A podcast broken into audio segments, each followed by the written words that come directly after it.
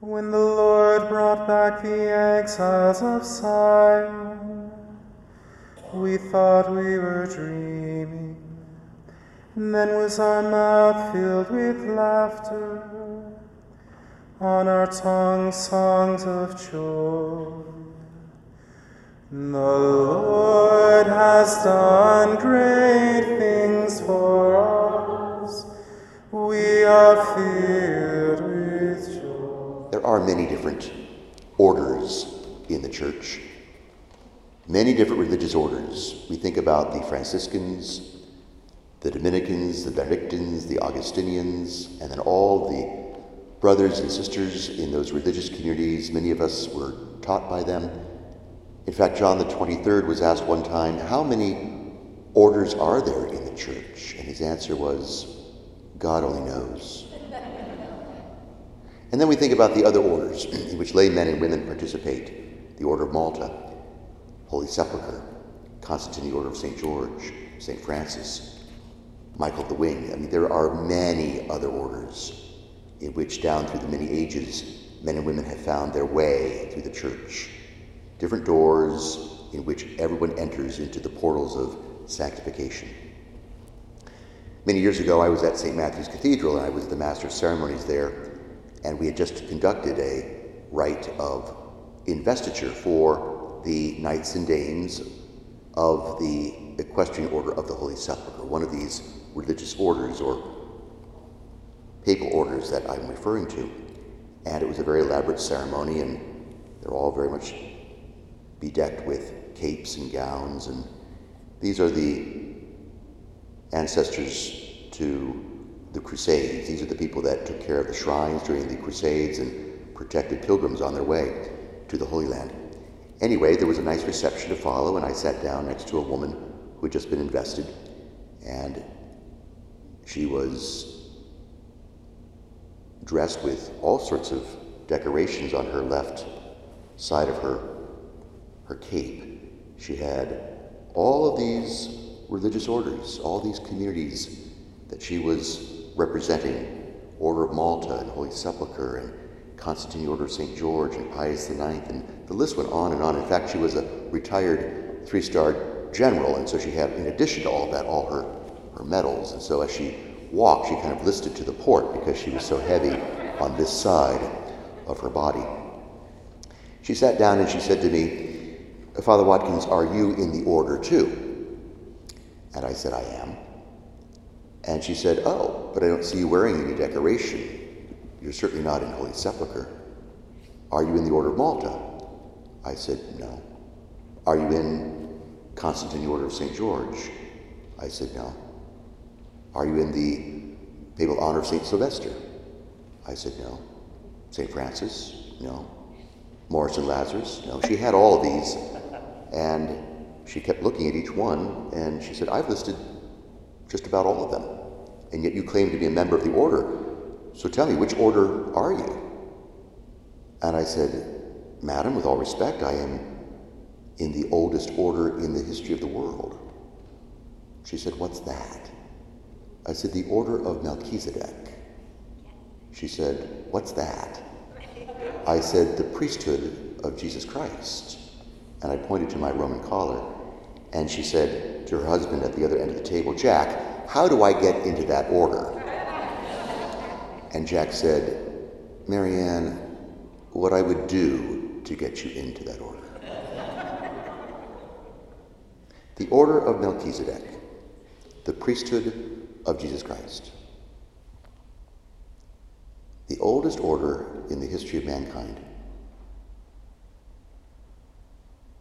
See, we forget that Jesus Christ was ordained, anointed by the Holy Spirit to be high priest.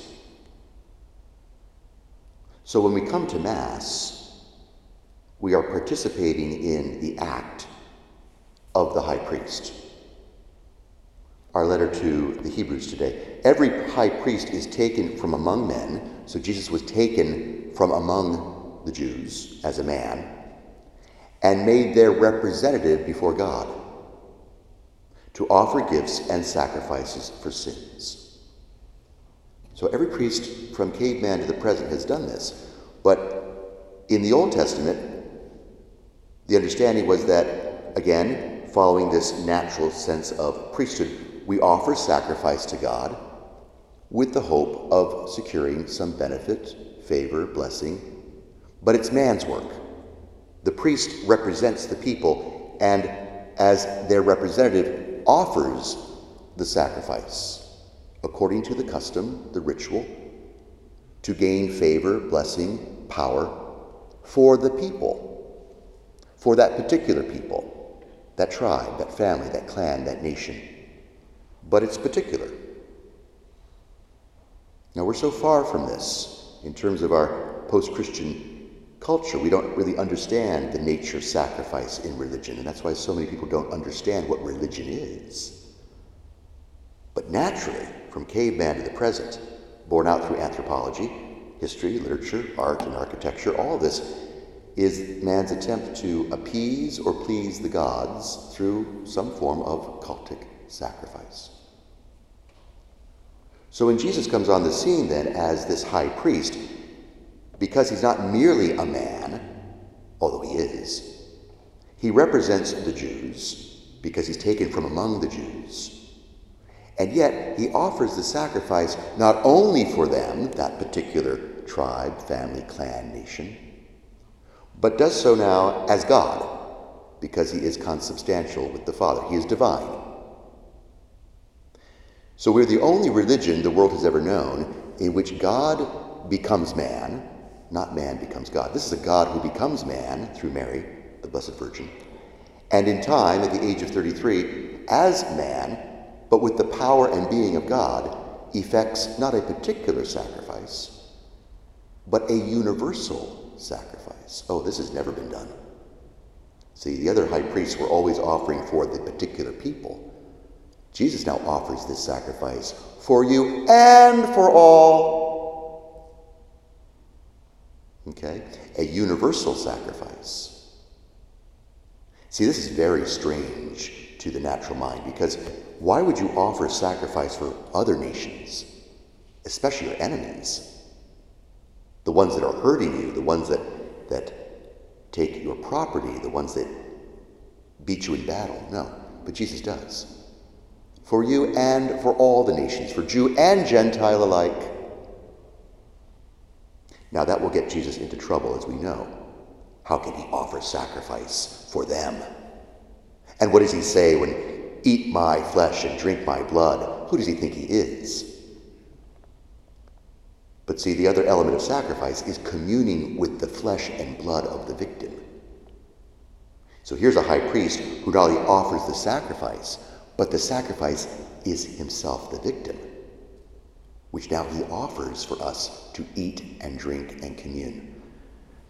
Again, we are so far from this in our understanding of religion.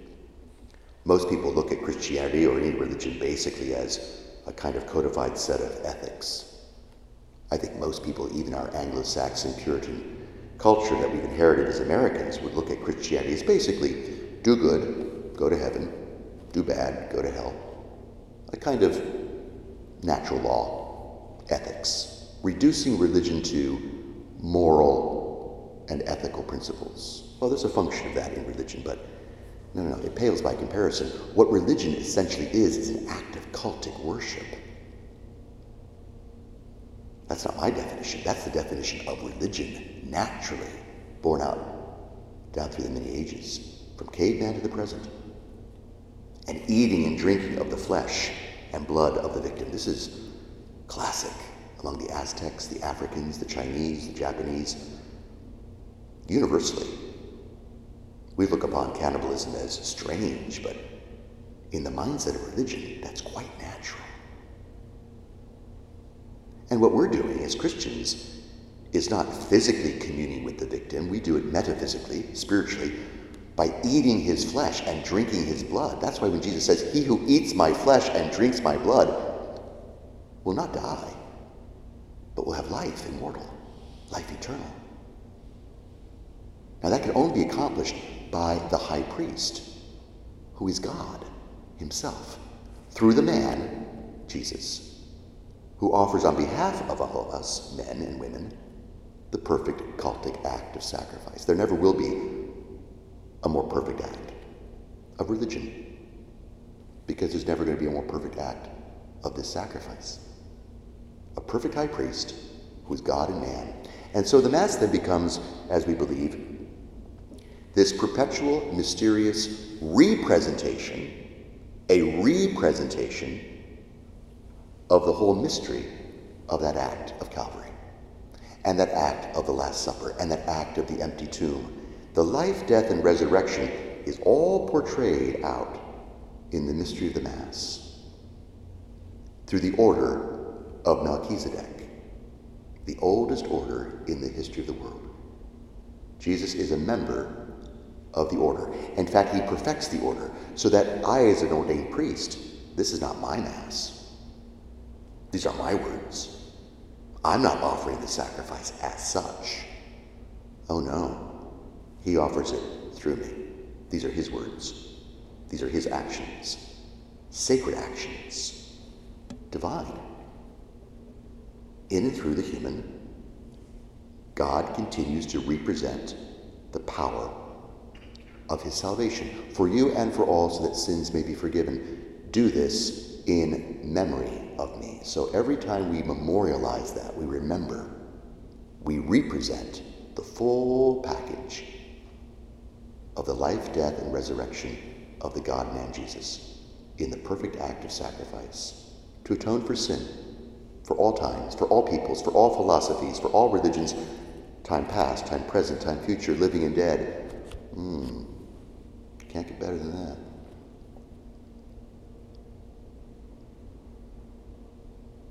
Now, finally, back to Mary Ann, the lady that wore all this stuff. She was so confused. She had, with all respect, looked at decorations and medals and all of the protocol, courtesies, and manners, which are all very important in their proper order. But she had made them the substance of her own identity.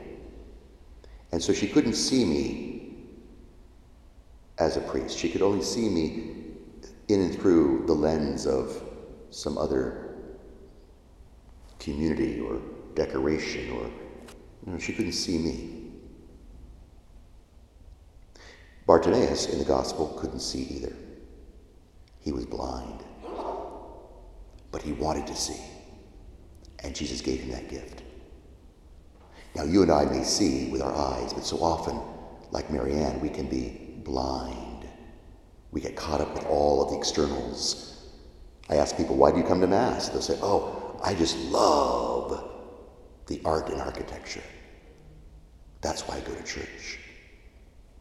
Really? It is beautiful. Thank you, God. I go to church because uh, there's great fellowship and hospitality. I feel welcome. That's wonderful. Hmm. I go to church because I love the music. I go to church because I like the homilies.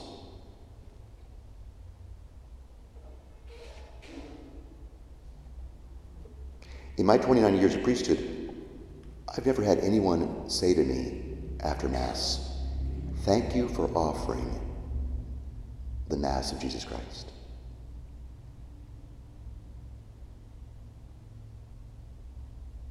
Now we come here because all those other things, like those decorations, are important smells and bells.